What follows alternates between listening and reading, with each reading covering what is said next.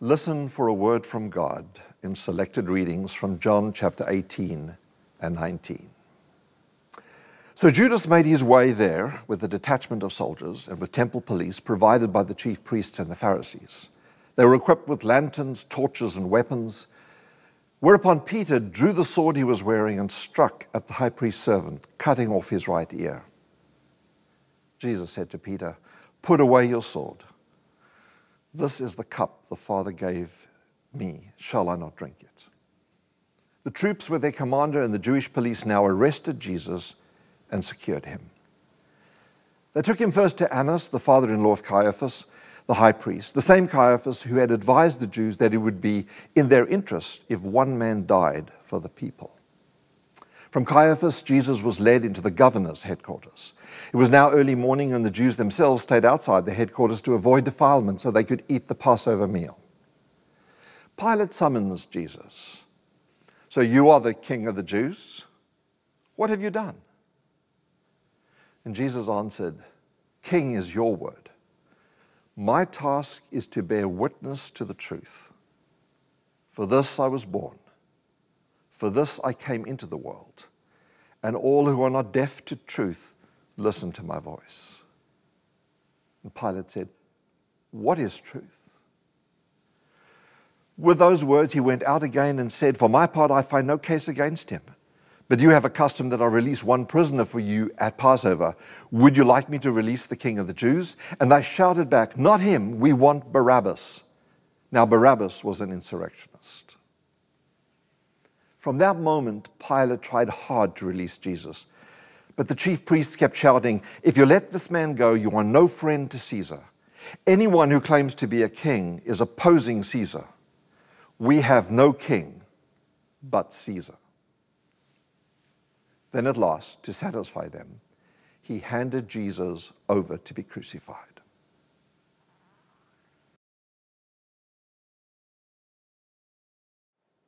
We've been through a lot this last year. Even just this month, since we've begun our three part series on practicing truth, we've seen the pandemic do its worst to date, felt the vulnerability of what we've come to take for granted and wrestled with deep and difficult questions. On Wednesday morning, perhaps you too heard a young 22 year old woman, actually from here in the Southland, put our times into these poetic words Let the globe, if nothing else, say this is true that even as we grieved, we grew, that even as we hurt, we hoped, that even as we tired, we tried. That we'll forever be tied together, victorious, not because we never again know defeat, but because we will never again sow division. Let the globe, if nothing else, say this is true. Now that's the trick, isn't it? What is truth? This question brings us back to our scripture reading. There had been a palpable tension in the capital for days. People had been pouring into the city from all over the country for an event that had by now become a regular fixture in the life of the nation. On the surface, it was just like many other events that had preceded it throughout the year part commemoration of distant and recent history, part rally that stoked resentment towards the elites perceived to be complicit in the stealing of their birthright and in keeping them in their deplorable and subservient state. But this time it felt different for three reasons. It coincided with one of the more solemn convocations that brought leaders together for a largely ceremonial but obligatory function. The end of the event happened to overlap a regular assembly day, and thus it became doubly a doubly significant occurrence, a high day, so to speak. But perhaps most significantly of all, there was widespread talk of both inauguration and insurrection in the air. The people had been flocking around Jesus even more than usual since the raising of Lazarus. The chief priests and the Pharisees had convened a meeting of the council to deliberate what to do with the emerging situation. If we let him go on like this, the whole populace will believe in him, and then the Romans will come and sweep away our temple and our nation. As the high priest Caiaphas said, It is more to your interest that one man should die for the people than that the whole nation should be destroyed. As a result, Jesus had to withdraw from the public square to the town of Ephraim because they were plotting to kill him. But as the Passover drew near, he traveled back to Jerusalem, entering the city the Sunday before Passover. It became a triumphal entry, with people singing songs of inauguration and celebrating him as the long expected messianic king. Surely an inauguration was in the offing.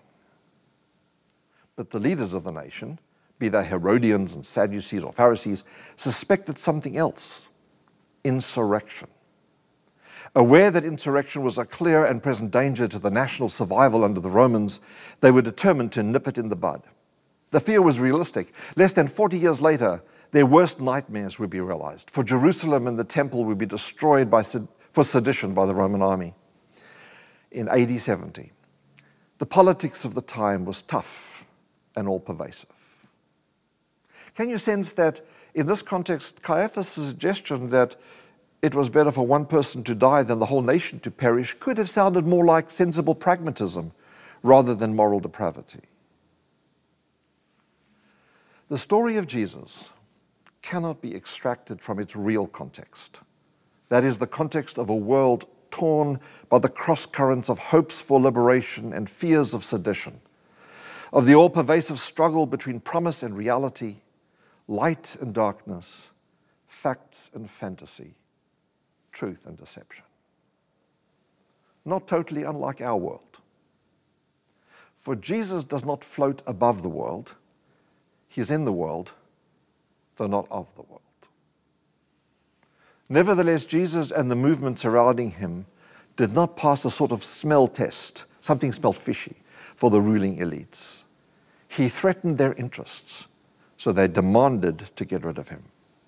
Violence briefly broke out, but they finally got him where they wanted him before Pilate, who was the only one who could actually do what they ultimately wanted. To that end, they charged him in addition to religious blasphemy, with political sedition.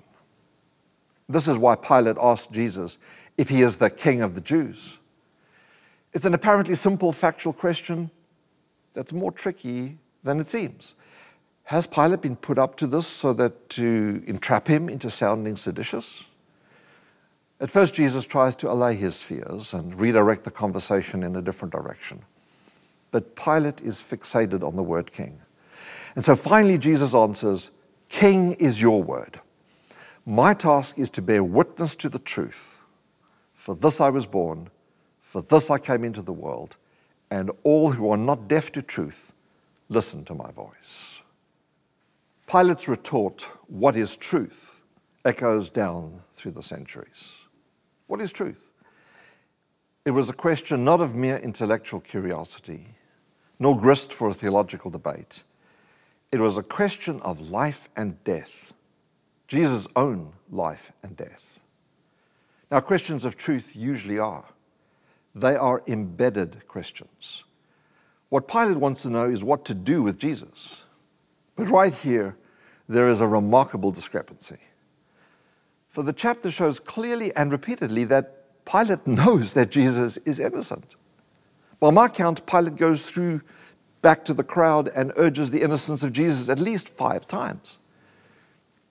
Yet he ends up betraying this truth by handing Jesus over for crucifixion, for political expediency, and personal survival. This morning, I want us to think about Pilate's question What is truth? And along with this question, we will need to ask how can we tell the difference between truth and deception, reality and lies, good and evil, light and darkness. And why, knowing the truth, do we find it so hard to follow? The truth. Uh, we belong to a faith community that makes much of this concept. I grew up hearing the word used over and over. I can still hear my mother, and I'm not going to talk behind her back. She's probably listening to this right now. Hi, Mom um, talking about, my mom would talk about someone accepting the truth or rejecting the truth or joining the truth or searching for the truth. And since she's only a month away from turning 95, I think she got this style of talking probably directly from the pioneers themselves. Now, be that as it may, we might say that Adventism has a thing about truth. We sort of use it as a shorthand. Sometimes we might even give the impression that we think we own it. Yet at the same time, there's a lot of confusion about truth. Sometimes it might seem to someone like an arrogant claim to know it all, to be above the ceaseless ebb and flow of competing voices. On the other hand, others get very nervous when we talk like this, suspecting the specter of relativism to rise at any moment. So let's take a few moments to attempt to sort out the various ways we use the term truth. Of course, what I'm going to share with you is just one way to do this, but hopefully it might be helpful absolute truth. If one believes in a classical notion of God, it comes with a handy corollary. There is such a thing as absolute truth. And we know what it is, even if we don't know all its content. It is, shall we use this term, a God's eye perspective on all of reality. Now, there is only one reality, we call it creation, made by God and therefore knowable by God. Thus, God's knowledge is absolute truth. Now, the problem arises, of course, when a mere creature professes to possess this absolute truth. This, a God's eye perspective, is something that no one but God could profess to have. We are too small, we're too limited. Even perfect, unfallen creatures could never have had this perspective. It is always arrogant overreach to claim that we can have this perspective. This is the deeper significance of the story of the Tower of Babel, attempting to reach up into the heavens, check God out, seek a God's eye perspective for oneself, so as never to be caught out again by a flood.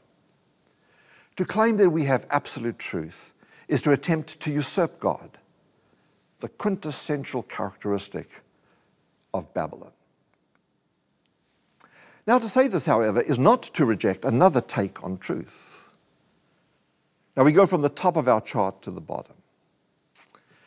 To accept that there is absolute truth is not to deny that there's also something that we can call personal truth, my truth, my story, my perspective on a limited range of reality. We hear a lot these days about my truth, my story, and unfortunately, a lot of religious people think it is a threat that must be opposed. They want to set up a zero sum game between my truth and absolute truth. But why? Now, of course, absolute truth includes the knowledge of all personal truths, but not vice versa. Personal truth is by definition limited, and like anything else, it is human, and therefore it could be wrong. But its great value is that it is based in our experience, and that no one can take that away from us. It has authenticity and immediacy. And this is why it's imperative that we should listen to each other's stories. We take them seriously we try to understand the truths of another. But isn't this relativism?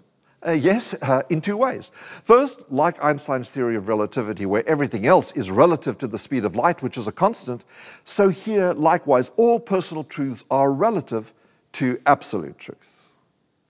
God can judge the relative merits between our limited perspectives on reality, absolutely. We can't.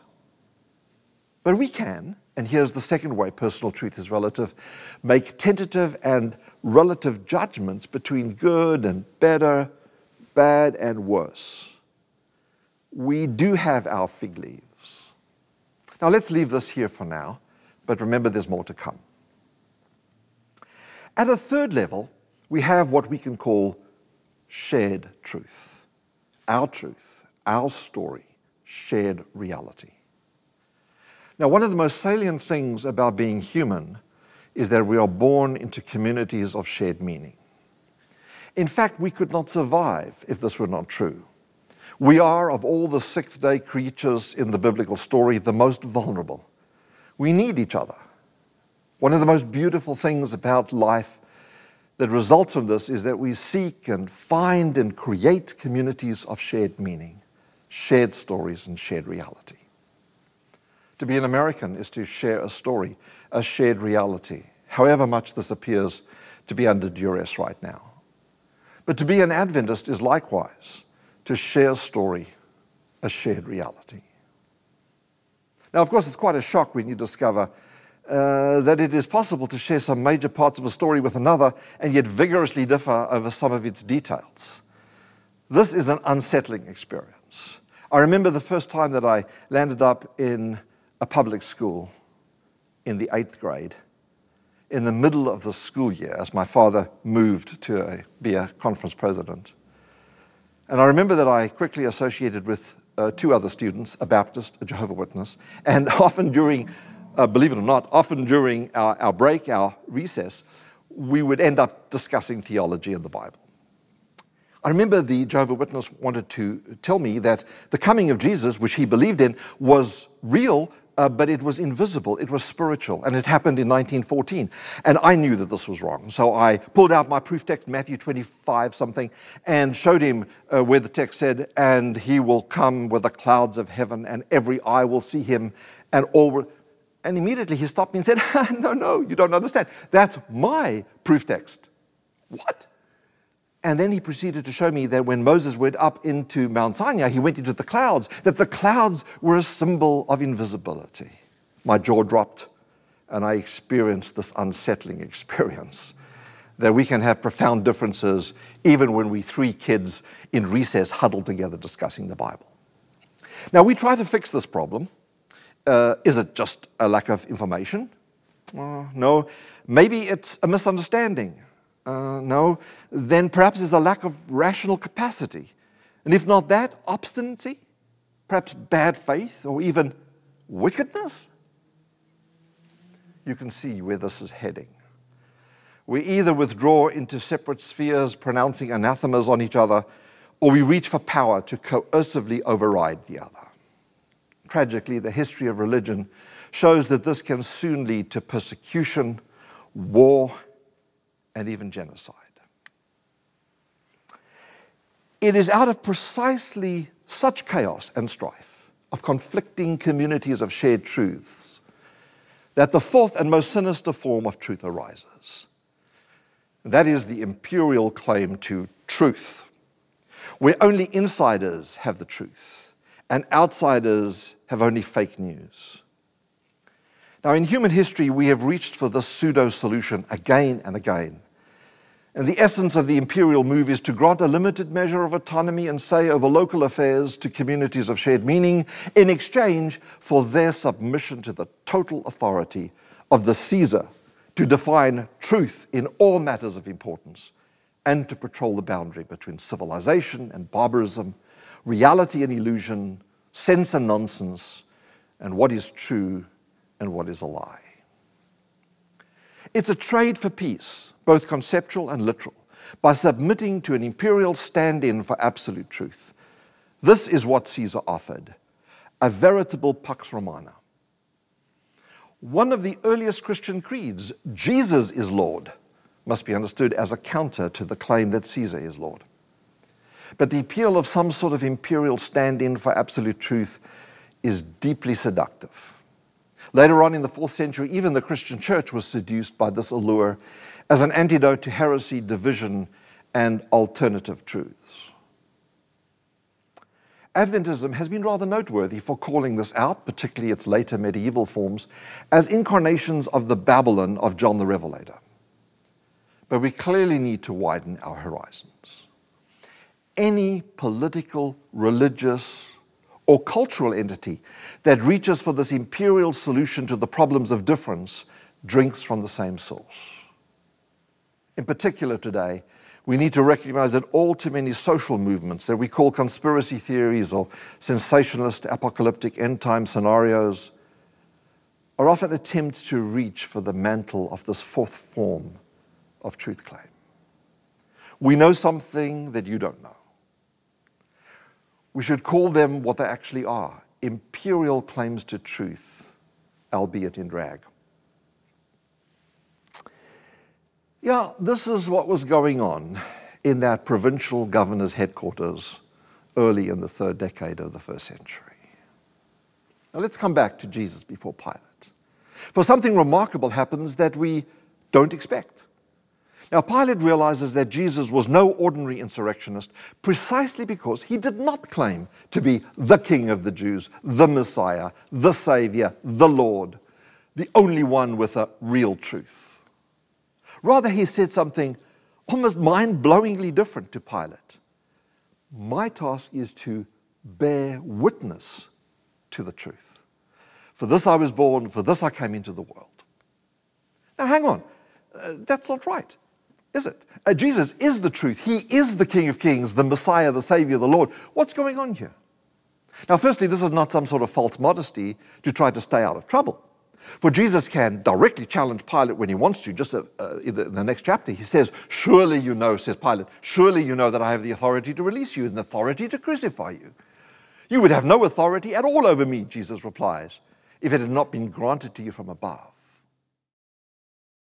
Secondly, there's no question that John the Evangelist has become equivocal in the central theme of his gospel that the Word that was with God and was God became flesh and dwelt among us, and that Jesus was this Word of God. So, what then is going on? It's this Jesus bears a double witness in a unique way. For what he says and how he says it are congruent with each other. Jesus does not merely claim to be the truth, but to witness or testify to the truth. Now, this is firstly a speech act of radical humility, and it's been characteristic of his whole life. I cannot act by myself because I seek to do not my will, but the will of him who sent me, in John 5. Now, Jesus knows that God is bigger than a mere man, but he also knows that his very raison d'etre, his very reason for being, was to be God with us. In the words of a contemporary theologian, God is more than, but not other than Emmanuel. So Jesus understood his task to be to witness to or point to the one who sent him. But secondly, and in an astonishingly non intuitive way, this humility is also the defining characteristic of the one who sent him. Jesus not only points to the truth that is God, but embodies it. The true God that Jesus witnesses to is the one who loves in freedom, the one who, is, who uses that freedom to love us radically and concretely by making the journey into a far country to find us and tabernacle with us. In the depths of our messy existence, God humbles God's self so as to disclose God's self to us to take up our lost cause and carry it through to its goal, to bring truth and reconciliation, resurrection and adoption to life. So let's come back to our chart. This is what we might want to call incarnate truth, Advent, God with us. This is the inversion of and replacement for imperial truth. It claims to be a witness to the truth by being the truth embodied in the limitations of the flesh. Now, it's not the absolute truth with a GPS like precision. Now, remember from last week that such a map would have to be as large as the universe itself and thus useless for practical purposes. No. This witness is more like a series of waymarks, compass bearings, if you please that can guide us in our task of practicing truth. We practice truth by bearing our own little witness to the one who is the true witness to the Lord of Lords, King of Kings, the one so great and so free as to be willing to use this great freedom to love even such as us, not just from afar, but up close and personal. With this gospel inversion clearly in mind, we might ask for more elaboration of this conception of truth. And in fact, John gives it to us four chapters earlier in his gospel. After washing his disciples' feet, a discussion breaks out about life and death and what is to follow. Sensing his disciples' apprehension, Jesus says, Do not let your hearts be troubled. You believe in God, believe also in me. Jesus talks about going and coming again. And then, in response to the total confusion of Thomas, Jesus says, I am the way, the truth, and the life. Now, John's gospel is full of I am statements from Jesus. But I suggest that this triplet can help us interpret what we're calling the Advent truth of the incarnation in a particularly helpful way. It's easy to overlook that when Jesus says, I am the way, it was later the same night that he had washed his disciples' feet. The ordinance of humility is not so much to be a mini baptism as it is to be an indication of the way to practice truth.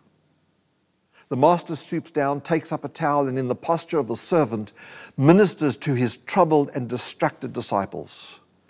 And don't forget, he washed Judas' feet as well. This is the primary gesture of the gospel. This is one of the signatures of the Spirit of truth. It is often overlooked that Jesus says this in the context of one of his first disclosures to his disciples that this way, his way, is going to go via humiliation, abuse, and apparent failure. Is it too much to suggest that there might be a parallel between John 14 and Revelation 14? Might Adventist ears hear at this point John the Revelator's, Here is the patient endurance of the saints? What about the second claim to the triad? I am the truth. In John's account, the Lord's Supper is given just two explicit paragraphs, right after the foot washing and just before the saying of Jesus. While the link between truth, commandments, and love gets at least four chapters of the farewell discourses. These links are not merely arbitrary. For from the perspective of incarnational truth, the Eucharist or communion is not just a nice bit of religious ritual, it is another way we practice the truth. Practicing truth means keeping the commandments of God. But Jesus himself summarizes the commandments as to love God with all our heart and your neighbor as yourself. Just a few verses before Jesus told his disciples this I give you a new commandment love one another as I've loved you, so that you love one another.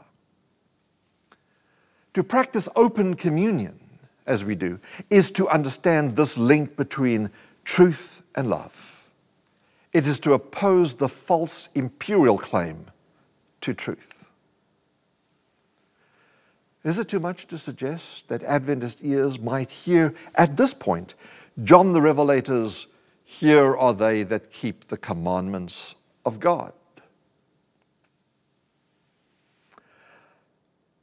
And I am the life. John has Jesus saying, I came that they might have life and that they might have it more abundantly. The signature of incarnate truth is that it is life affirming, life transforming. The immediate context of the statement, I am the life, was the discourse on life and death matters in John 14. Likewise, in the context of his arraignment and trial, his conversation with Pilate was also about life and death. Ironically, his death was the way that he had to endure to get to resurrection. Not only his own, but ours as well. This is what faith in Jesus means. To practice truth means to live well. It means to trust in the faithfulness of God demonstrated and revealed in the faith of Jesus. Now, is it too much to suggest that Adventist ears might hear at this point John the Revelator's, here are they that put their faith in Jesus. Okay, but how does any of this help us sort out truth from lies, good news from false views? If our earlier analysis of the different takes on truth was helpful, we can suggest the following. One, any human claim to absolute truth, be it direct or indirect, would not pass the smell test of an Advent oriented take on truth. Particularly, uh, if you remember, and it happens to be my birthday, the happening of October 22. Of all religious communities, we were founded on a mistake and proud of it because we should be allergic to claims to absolute truth. Two, we are responsible for our own personal truth.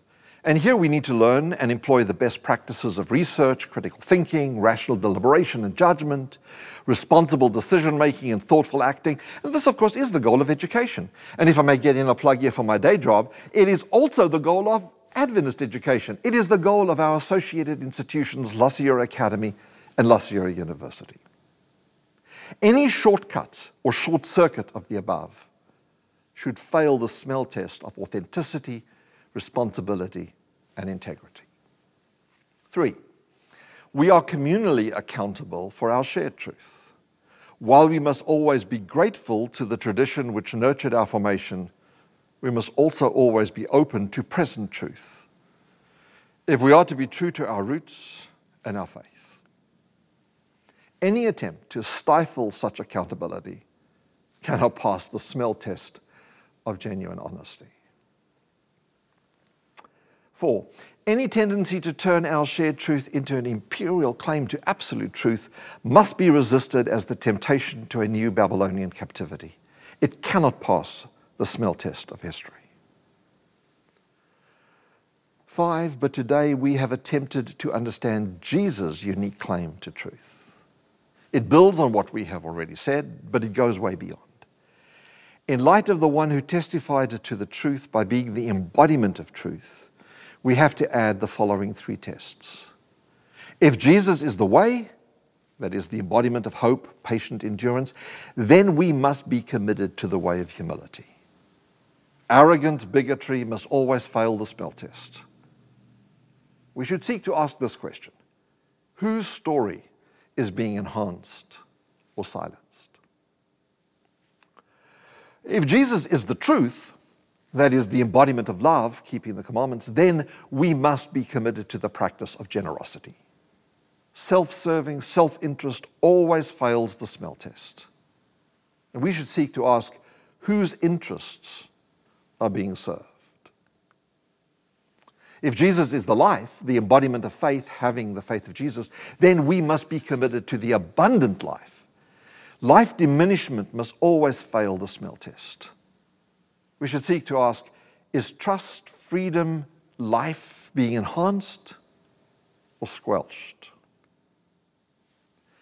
As Amanda Gorman put it at the end of her poem on Wednesday, there is always light if we are brave enough to see it, if we are brave enough to be it. Practicing truth.